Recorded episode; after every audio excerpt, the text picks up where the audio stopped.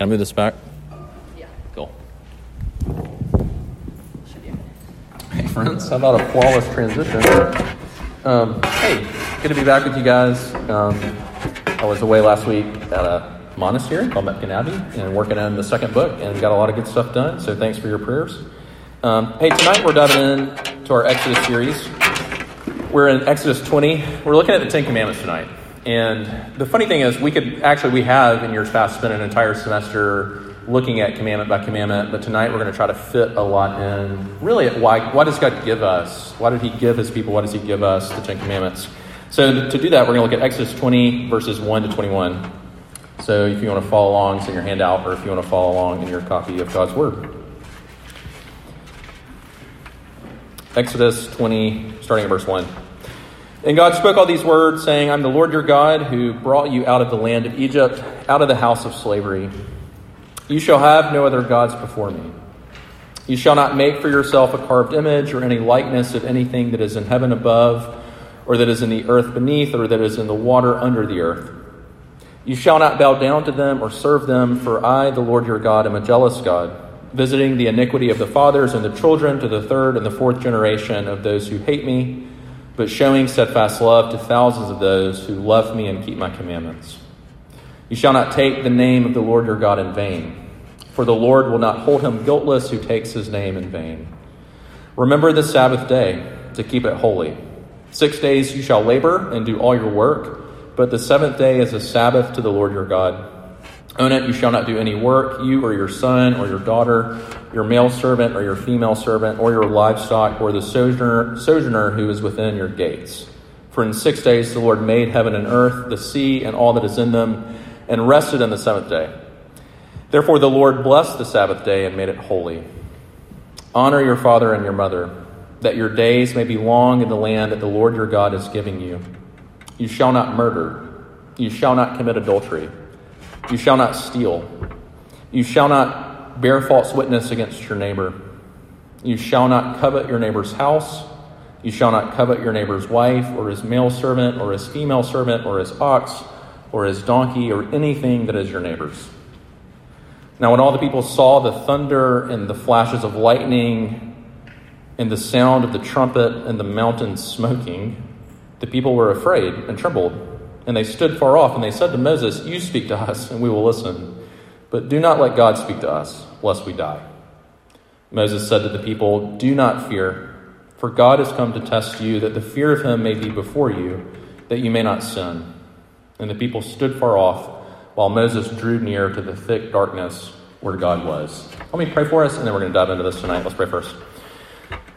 Jesus, we thank you for your word. We thank you that you have given it to us that we might know ourselves rightly and truly and soberly, and that we might know you, what it is that pleases you, what a life of love toward you, Father, Son, and Holy Spirit looks like. I pray in our midst tonight that you would send your Spirit without measure, that you would do what we just sang, that you would open our eyes, that you would unstop, unplug our ears, that we might see you, that we might hear from you as we look at your word. Uh, we admit, we confess that we, in and of ourselves, we're not wise enough, we're not pure enough, we're not smart enough, we're not good enough to do this in and of ourselves. We are hopeless apart from your spirit. We are hopeless apart from your grace. So, Lord, I pray that you would give it without measure tonight, as you love to do. Draw near to us, teach us, um, show us what a life of love toward you looks like. We pray these things, Lord Christ, in your name. Amen. So it's my junior year of college, and I've met my wife at this point. We met somewhere in between the end of my first semester, junior year, and the beginning of my spring semester. And we had done that thing where we had gone out on a few dates. We went to Zaz. Uh, it's still a thing. That was our first date. And then we'd gone on a second date. I don't remember where. But it was getting into that place in a relationship where all my friends were like, Have you done the DTR? And I was like, What is the DTR? They're like, that's when you just meet with your meet with Alyssa and you tell her, just define the relationship. You talk about, okay, here's what I'm thinking. I want to date you. Do you feel the same? And I was like, okay, got to do this. I'm gonna work up my courage. Drive over to South Tower where she was living at the time. I'm gonna just say, hey, can we talk? So I do that. get to her room, and I say, okay, I've come on this way because we need to have the DTR. And she said, What? What is a DTR? And I was like, You know, defining the relationship. And she's like, I've never heard of that. And I was like, Cool, cool, cool. It's going great. Um, and then we did. We were on the same page, thankfully. And now we're married. God works in mysterious ways. Um, but I'm, i was thinking about that because this is the place. So, if you were with us two weeks ago, we talked about how God, when He led His people through the Red Sea, he led them into the wilderness, which is crazy because we, we looked at how the wilderness, the place of suffering, the place of hurt, the place of disappointment, is the place where God really reveals our hearts to ourselves and He reveals His heart to us his heart of patience, His heart of love, His heart of forbearance. But then He immediately leads them, leads them also to the second, the second place He leads them is to, the, to Mount Sinai to reveal the law of God to them. To reveal to them what a life of love toward Him and toward one another looks like. When you look at the Ten Commandments, we're going to do three things, but let me just say this on the, the get. The first four are all about what it looks like to love the Lord your God, as Jesus said, with all your heart, soul, mind, and strength. And then the, the last six are what it looks like to love your neighbor as yourself. That's how the Ten Commandments are kind of broken up. What I want to do is we think about so why does he do this? What, what, what do we do with the Ten Commandments? I want to talk about three things. There are three kind of functions in the life of a believer. The first is I want to talk about how God's how the Ten Commandments protect us. The second thing I want to talk about is where they point us, and the last thing I want to say to uh, talk about is what they provide for us. So, so what they protect us from, where they point us, and then lastly, what they provide for us. So let's think for a little bit about what they protect us from. And, and this is what you have to see that God didn't engrave on those tablets anything that was not already engraved on our hearts by virtue of being made in God's image. Part of what it means to be made in God's image is the moral law, which is summarized in the, in the Ten Commandments, is actually written in the heart of every human being. That it is engraved in us, it is ingrained in us. That's why there's no place in the world where I could take a shotgun and murder a 10 year old and it would be morally acceptable. That, that there wouldn't be consequences, however different they might look in a different culture. No one got this better than C.S. Lewis. C.S. Lewis wrote, and he wrote this book about this idea. He called it the Tao, basically this idea that the moral law of God that is summarized in the Ten Commandments is actually written in, in the heart of every human being. He wrote about this in his book, The Abolition of Man. And he was talking about, he was wrestling with what we have inherited as a culture, where we basically said, do we really believe that old foolish, restrictive morality that our grandparents or our parents believed? They were sexually repressed they were, you know, living these sort of lives of honor that were oppressive to everyone, especially, you know, certain races or classes or, or, or genders. And Lewis was writing this as a response to the rebellion of secularism he was seeing in his own day in England. And here's what he wrote about just this idea, though, of how this is ingrained in us and how that's just true. He wrote this, hand out. He said, If my duty to my parents is a superstition, then so is my duty to posterity, my children. If justice is a superstition, then so is my duty to my country or my race. If the pursuit of scientific knowledge is a real value, then so is conjugal marital fidelity. The rebellion of new ideologies against the Tao, in other words, our inherent understanding of morality, is rebellion of the branches against the tree. If the rebels could succeed, they would find that they had destroyed themselves. The first thing I want you to see about the Ten Commandments, the summary of God's law, is it's given to us to give us the conditions in which we flourish, to give us what a life of flourishing as a human being made in God's image looks like. And negatively, what it means is it protects us. The Ten Commandments are, are sort of like if you've ever driven on a mountain, winding mountain road that's steep. And if you've ever driven one that's got no guardrail, it's terrifying. Like we did this when we went on a road trip to California between San Francisco and LA, there are these parts of the roads where there's no guardrail at all, and you just see your van. Like I saw my future, I saw my death just right around the corner. And the idea of a guardrail is it, it, it warns us and protects us from destroying ourselves, right? And in that sense, God's the Ten Commandments are like that. They are reminders to us. They are a warning sign to us. They are reminders of what a life of flourishing as someone made in God's image looks like. And also, conversely, they're a warning sign of what lies beyond when we disobey them, when we disregard them, of how they can lead to destruction. Like Lewis says, like branches rebelling against the tree. Um, the way I was thinking about this is how this is engraved in our hearts. In my spring break that same year, my junior year, the one of the things that in my life that I'm most ashamed of is a moment in, uh, my spring break trip, junior year of college. My friends and I decided we didn't really make a great plan because we ended up going down to Myrtle Beach, which is just always a bad idea. Sorry if you're from there. And uh, we, I, we were like staying at my buddy's cousin's house. But this one night, we decided we were just going to try to find this party where we knew some friends. And we drove, as we we're trying to find the party, we drove into this apartment complex somewhere in Myrtle Beach. And as we pulled up, we saw this really strange sight. We saw a door wide open, and inside, a guy totally passed out on his couch. And on the table, our eyes tempted by evil, was a pile of cash. And my friend said, Hey, let's go take that money. And the other three of us said, and we went and took that money 200 bucks. We split 50 bucks a piece. And it was one of those things that, what do you do with that? I stole, right? Like, I need Jesus. Jesus died for that moment. And here's my point Did I need the eighth commandment to tell me not to do that? Or did I inherently know that that was wrong? And here's this is the answer is actually yeah. Because what, the God, what God's law does is it, it, it, it testifies to our hearts about the truth of what pleases God.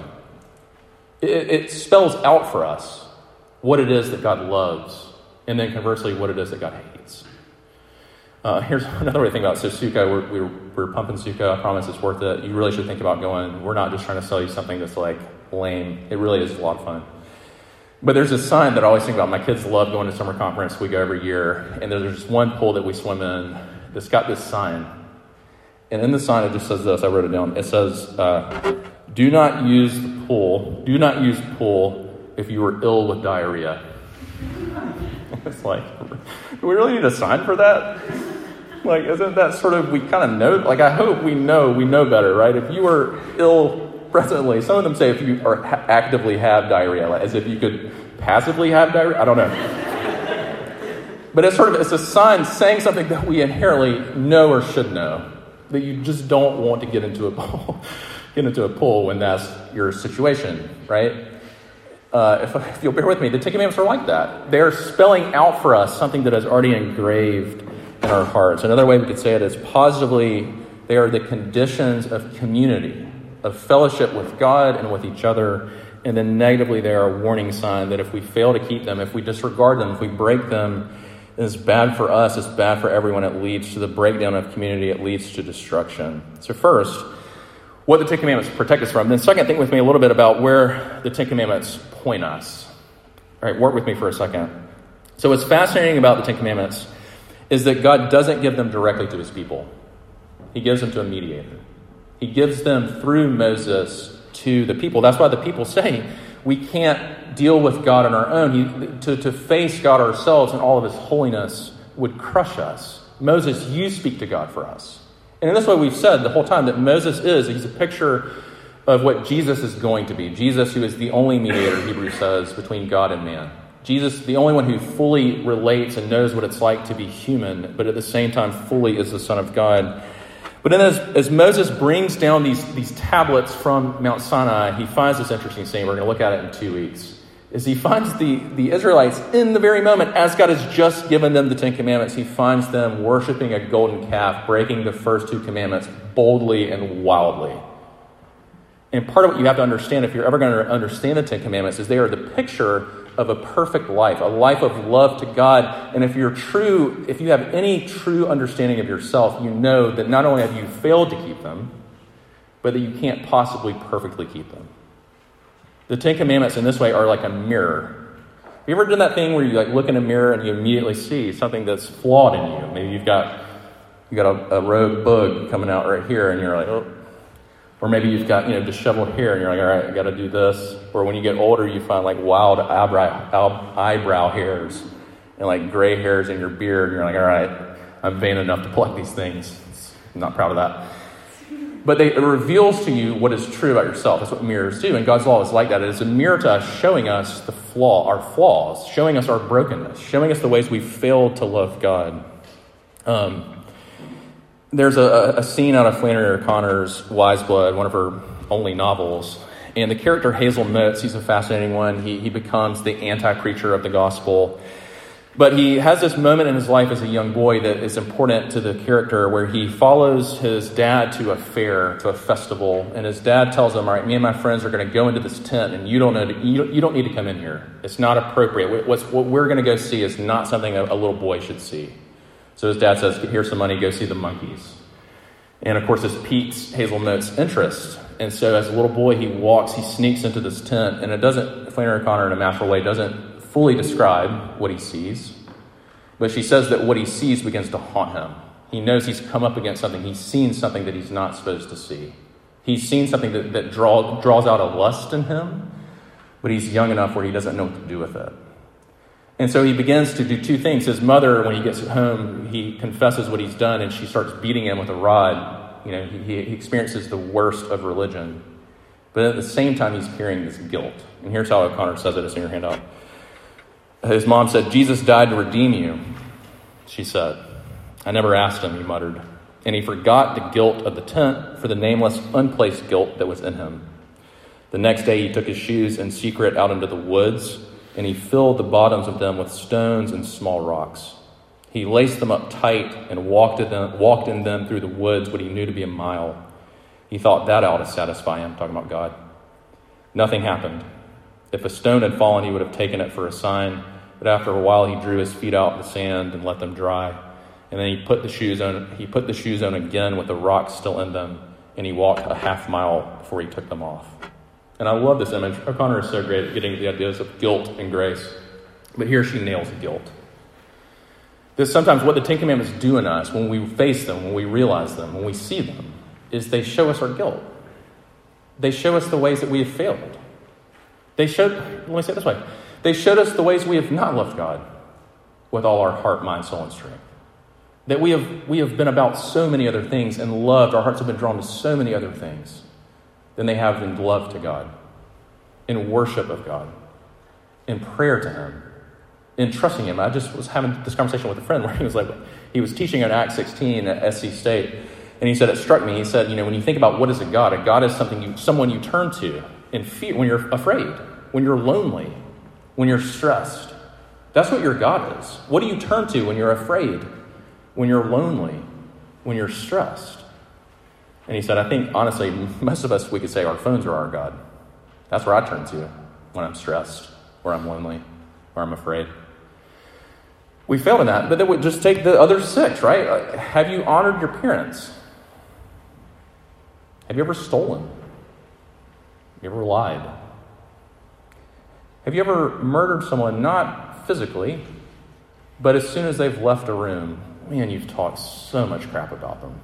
It's like as soon as that door shuts and they're a safe distance to their car, you're like, that guy. What a joke. Or her. What's her deal? Right? And then it's interesting, Paul, when he starts talking about how the Ten Commandments worked in him in Romans 7, he says, Paul, you remember Paul? Uh, Paul, who was Saul, relig- like religious of the religious, Pharisee of the Pharisees, thought he had kept all the commandments, and he said the Spirit worked in him. He says in Romans 7, he said, I was feeling pretty good about myself until I got to the 10th commandment You shall not covet. And he said, That's the one that undid me. Right? I mean, this is, know, have you coveted? Just, I don't know what your experience of Instagram is like, but like Instagram for me, I'm like, it's just like covet, yep, covet. Wish I had those friends, yep. Wish I had that kind of style, yep. Wish I had that kind of money, yep. Wish I, you know, it's just like a, like a volcano of covetousness flows flows from my heart. And so part of what the Ten Commandments do, they're working on us is they show us ourselves. They show us that we are that we don't just sin. This is what Paul is saying around the seven. That we are in fact sinners, which is what Jesus says to the Pharisees. He says, "You guys think that you have constructed a life that is carefully avoiding sin. But he said you're like the clean, like a clean cup that's clean on the outside, but have you looked inside and seen the mess of coffee stain that's mudded to the bottom of it? He said that's where sin comes from. It doesn't come outside in, it comes inside out. And the Ten Commandments do that in us. This is why Francis Schaeffer, one of my heroes, he said, someone asked him, a journalist asked him one time, if you had 10 minutes on an airplane to, to present the gospel to someone, what would you say? What would you do? And I've never forgotten his response, he said, Here's what I would do I would spend the first nine minutes expounding on the Ten Commandments, and the last minute telling them the good news of Jesus. Because he said, you, you cannot be prepared for the good news. This is why when you see those signs, I just saw this on my drive back from Charleston, those signs that say, Repent. And then they say, Jesus died for your sins. But what if you don't know your sins? Like the Ten Commandments are the window for you of what your sins even are. And unless we take, unless we look at them, unless our hearts ponder them, we're never going to rejoice in Jesus, the good news of Jesus that He has saved us from every commandment that we have broken multiple times a day. And this is why Luther, on the other side, this is like a positive, like part of what Luther, uh, Martin Luther is story in his life where he had, his barber asked him one time, I want to learn how to pray. And so Martin Luther's got this great little book called A, a Short Way, or it's called something about prayer. It's a simple way to pray. Your handout. Simple way to pray. But one of the things he says is part of what gets my heart engaged in prayer is moving through prayerfully through the Ten Commandments. And he says, look at the quote in your handout. He says this. He says, These are the Ten Commandments in their fourfold aspect. And here's how we praise them, each one. Namely, as a school text, God is showing us, He's instructing us. A songbook, we have things in the Ten Commandments to praise God for, for who He is a penitential book. In other words, a confession. We pray, we confess as we move through the commandments in a prayer book. We know how to pray for each other as we move through the Ten Commandments.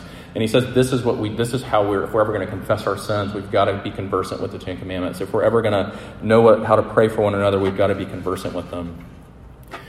But part of what they're doing in us is they're exposing ourselves as sinners and they're preparing us for the good news of Jesus. They're showing us, here's how Paul says it in Galatians 2. He says it like this he says, Yet we know that a person is not justified by works of the law, but through faith in Jesus Christ. And so we also have believed in Christ Jesus in order to be justified by faith in Christ and not by works of the law, because by works of the law no one will be justified. And then he says, For if righteousness were through the law, then Christ died for no purpose. You see what he's saying? He's saying if you actually could keep the Ten Commandments, then Jesus died in vain. If you could actually have constructed a life of love to God that was worthy of salvation, then Jesus' death is worthless because you've, you've tried to be your own Savior. And the Ten Commandments are pointing us. They invite us to look at ourselves and then they, they, they cry out for a deliverer. They cry out for a rescuer. That's why Paul, if you've ever worked through Romans 7, he does that thing where he says, that which I wish I did, I do not do, and that what I wish I did not do, I do all the time. Who will deliver me from this body of death? And he doesn't say, my hard work, my ability to really pull myself up and keep these commandments. That's not what he says. He says, Praise be to God. Praise be to Lord Jesus Christ, my deliverer, my rescuer. Uh, I like to think about like this. I don't know if you're a queer eye person on Netflix um, my wife and I are. I think about, I've been thinking about this a while, like, the heroes in our culture right now are the friends who get in touch with Queer Eye to suggest the makeover for their friends, right? Like, that's a good friend. They're like, all right, your life is a train wreck, and we're going to go to on behalf because you're clearly not seeing it. So we're going to go to the guys who can make your life better. In, you know what I'm saying? In like a limited way. Um, and I think this is then i think about when i watch that show i think about how bobby's the one who's like like the other four guys are like drinking wine and laughing and while bobby's like building a house right if you ever watched the show like bobby's doing all the hard work that's jesus in this scenario jesus is doing all the hard work to undo our law breaking and then part of what happens is if we're being honest spiritually we're all the person that needs a friend to call a show like that and say hey you're not seeing it but your life is actually a train wreck Spiritually speaking, we, and we don't need a makeover, we need to be resurrected from the dead. Right? We need the wake up call of, you think you can save yourself. No, the Ten Commandments are saying you need a Savior. You need someone who dies for all the times and the ways you've broken these Ten Commandments. And you need someone who could fulfill all righteousness, which is Jesus. And he's come for that very reason. And this is the last thing I want you to see is what God's what God's what the Ten Commandments provide us. Uh, most of us envision the two tablets as two different parts of the two commandments, but actually they are more like copies one for God to keep and one for his people. I think about like this when I do weddings, there's always the most awkward part is the marriage contract. And if you've ever done this part or seen this part, there are three copies, right? One goes to the, the state, one goes to the couple, and I guess technically I'm supposed to keep one, which I don't, but it's just a, but it's copies of the same thing, a copies of a contract, a covenant that's been made. And this is what the Ten Commandments are. Is they're showing us what a life of love to God looks like. They are showing us. We don't have to guess what pleases God and what displeases Him. They're showing us what a life of God a, life of love to God looks like. Uh, the Puritans used to say like this that the law does two things. First, it leads us by the hand to Jesus because we need a deliverer, but then it leads us back by the hand to the Ten Commandments to show us what a life of love to Jesus looks like. That's why Jesus in John 13 said, If you love me, you'll keep my commandments. He doesn't say, If you love me, you'll do what your heart feels. He says, If you love me, you'll study and know my commandments. That's Psalm 119. Psalm 119 is a super long meditation and the goodness of God's law in our lives. That its power to condemn us because of Jesus is gone. So that Paul can say there's no more condemnation. And then it positively becomes to us a sort of guide, a map, you know, a, a place where we know what it is that pleases God and doesn't. I'll close with this. I think about there was a part of my time in my life years ago where I was speaking at this camp, and uh, I was trying to make my way back from the camp stage speaking area back to my cabin. And I didn't have my phone with me, and it was pitch black, and I'm like trying to make my way, and I get completely lost in the woods. Like to the, to the point where I'm thinking about just, I mean, raising my hand wouldn't have done anything, but just crying out, help, you know, help me, I'm lost. And thankfully, about that same time, someone came, they had a flashlight on their phone, and they sort of guided me back to my cabin when I think about that, I think about the three things that I needed, or the three things that were happening in this scenario. Here's the first I really could have hurt myself. Like, I really could have fallen, taken a little stumble. I'm not the most coordinated guy in the world. I could have taken a little, little tumble over a hill, broken something. Second, I needed someone to come and, and rescue me. I needed someone to come and, and, and, and help me. And then the last thing I needed was a light into my path. And that's what the, that's what the Ten Commandments are to us. They're, they're all three of those things. They show us the danger. They show us what flourishing is and what the danger is. They show us our need for a rescuer. And then the last thing they do is they show us they're a light. And Psalm 119 says they're a light, a lamp unto my feet, and a light unto my path. They show me the way. They show me the way of a life of love to God, what it looks like. Let's pray together. Lord, we thank you for your word. We thank you for these commandments. Lord, I, I do pray. I pray for myself and for my friends that you would really um, let us wrestle with them. I pray that we would take them as a guide to prayer to you, as a way to confess our sins, but at the same time as a way to know what it looks like to love one another and to love you. Lord, we need that. We need your spirit to work in us in those ways, and we ask for it. We pray for it in Christ's name. Amen. Please stand and sing the doxology with me.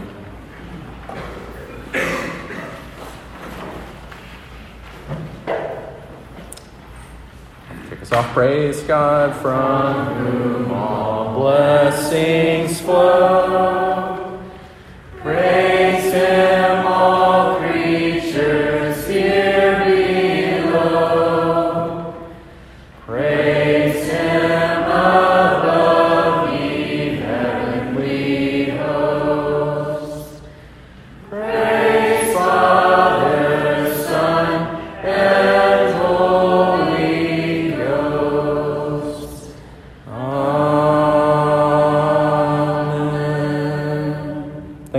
Hope to see you soon.